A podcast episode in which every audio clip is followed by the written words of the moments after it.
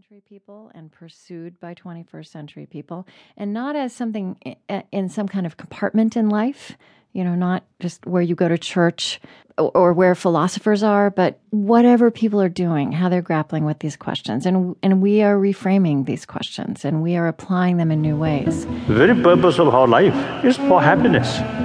The very purpose of our existence is for happiness. His Holiness the Dalai Lama of Tibet seems to many the very embodiment of happiness, happiness sustained against the odds.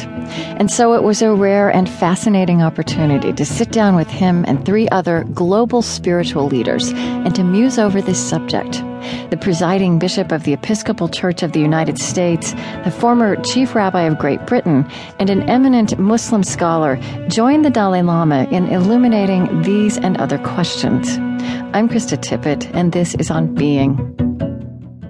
I think the combination of addressing these questions head on, you know, really not being afraid of them, and not being afraid of how serious they can be, but also exploring how joyful they can be, and doing that in the medium of radio.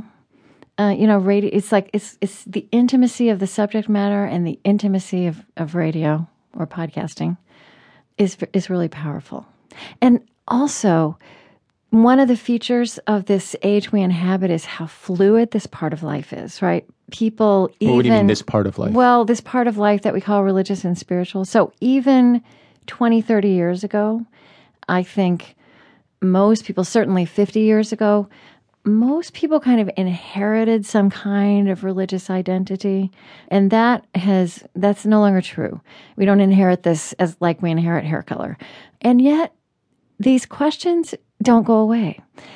So I think another thing that's that that draws people is that the obvious places where we where we talk about this stuff don't make sense anymore. You yourself have sort of undergone three different religious uh, identities. You were born a Southern Baptist, and then you became an agnostic, and now you are a you're are, are, Well, are you a I'm- minister? I'm officially no, I'm not.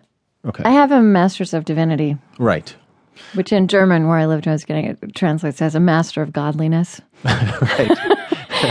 So I it's a little bit when you walked embarrassing to tell my German friends. Oh my um, God, I lead with that. That's on my business card. If I if I am a master of godliness, believe me, I'm dropping that every day, every day, every situation I go into. So so, but you're but and that's Episcopalian. I'm yeah, I'm officially Episcopalian. I'm not an especially good Episcopalian at this particular moment. So uh, what does that mean? Does that mean you're you, you've you've fallen out of uh, love with Episcopalianism? Um, And if so, why? you know, it do, it just means that right now I don't uh, go to church uh, very often, and I. I mean, like a lot of people, and it's more just that I don't have a community, and I suspect I'll have a community again. Wait, so you're saying it has to do with the specific church, and you haven't found a replacement? I feel like you're. I mean, you're you're looking at me like I don't want to go there, which makes me Mm-hmm. It's think. hard- which very- makes me think I really want to go there. Yeah. Well, um, it's a.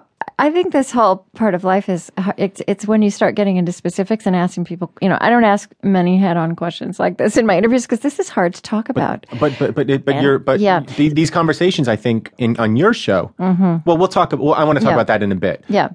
But uh, part of the reason I'm asking you head on questions, well, I mean, because I'm talking about it now, Yeah. is because one of the things I love about your show is the kind of high mindedness of it and the broad applicability. But then sometimes I find myself frustrated because I want to get into the granular of what am I supposed to do today? Right.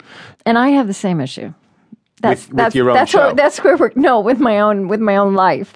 Uh huh. That- That's right? interesting. right? So I don't think those uh, that those answers of what okay, what should I do right now in a granular way are so obvious.